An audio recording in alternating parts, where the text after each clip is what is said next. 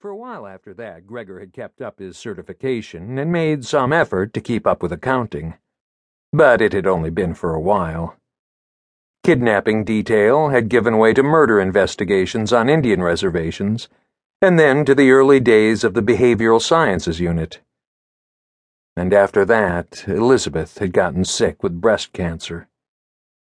Gregor could not remember a time when he had been sorry that his career had gone the way it had gone until now.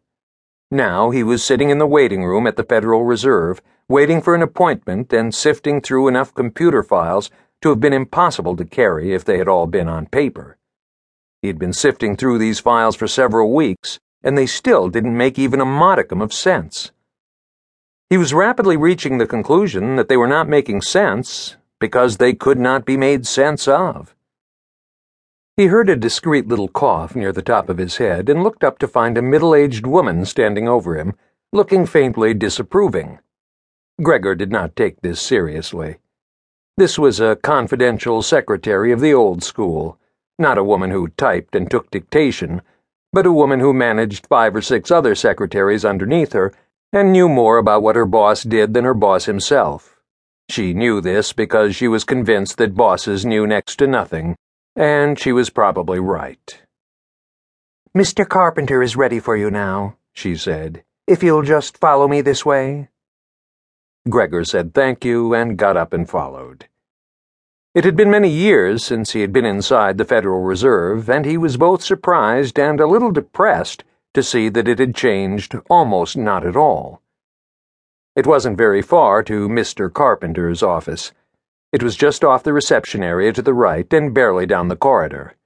Whoever Mr. Carpenter was, he was not a force to be reckoned with.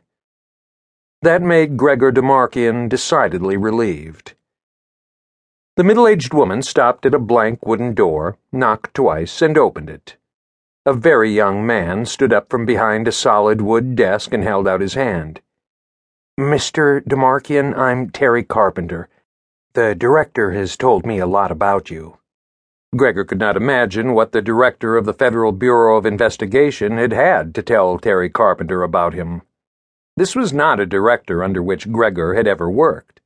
He wasn't even the second director after one under which Gregor had worked.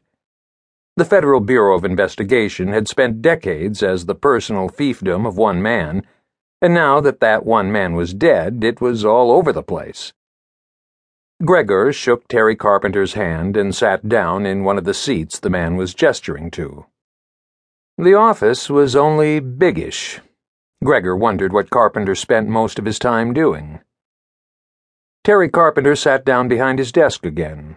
Gregor put his briefcase on the floor. I'm not sure I'm actually the person you need to talk to, Carpenter said. We looked through the material you sent the Bureau and we tried to work it out, but you have to understand that these things are very complicated, worse than complicated. Batshit crazy is what Mike Engstrom told me. Carpenter flushed slightly. Yeah, he said, I know. And I hate to admit it, but I think it's actually getting worse. It's been years, Gregor pointed out. The mortgage meltdown was in 2008. And you don't know anything? Oh, no, Carpenter said. We know a lot. We're just not sure of what we know is right, and we're not sure what else is out there. And as to the problem of titles, well. Well? When you take a mortgage and slice it into a dozen pieces, and sell the pieces to a dozen different funds that sell securities based on the pieces to hundreds of different clients, it begins to get to be a problem figuring out who actually owns the property.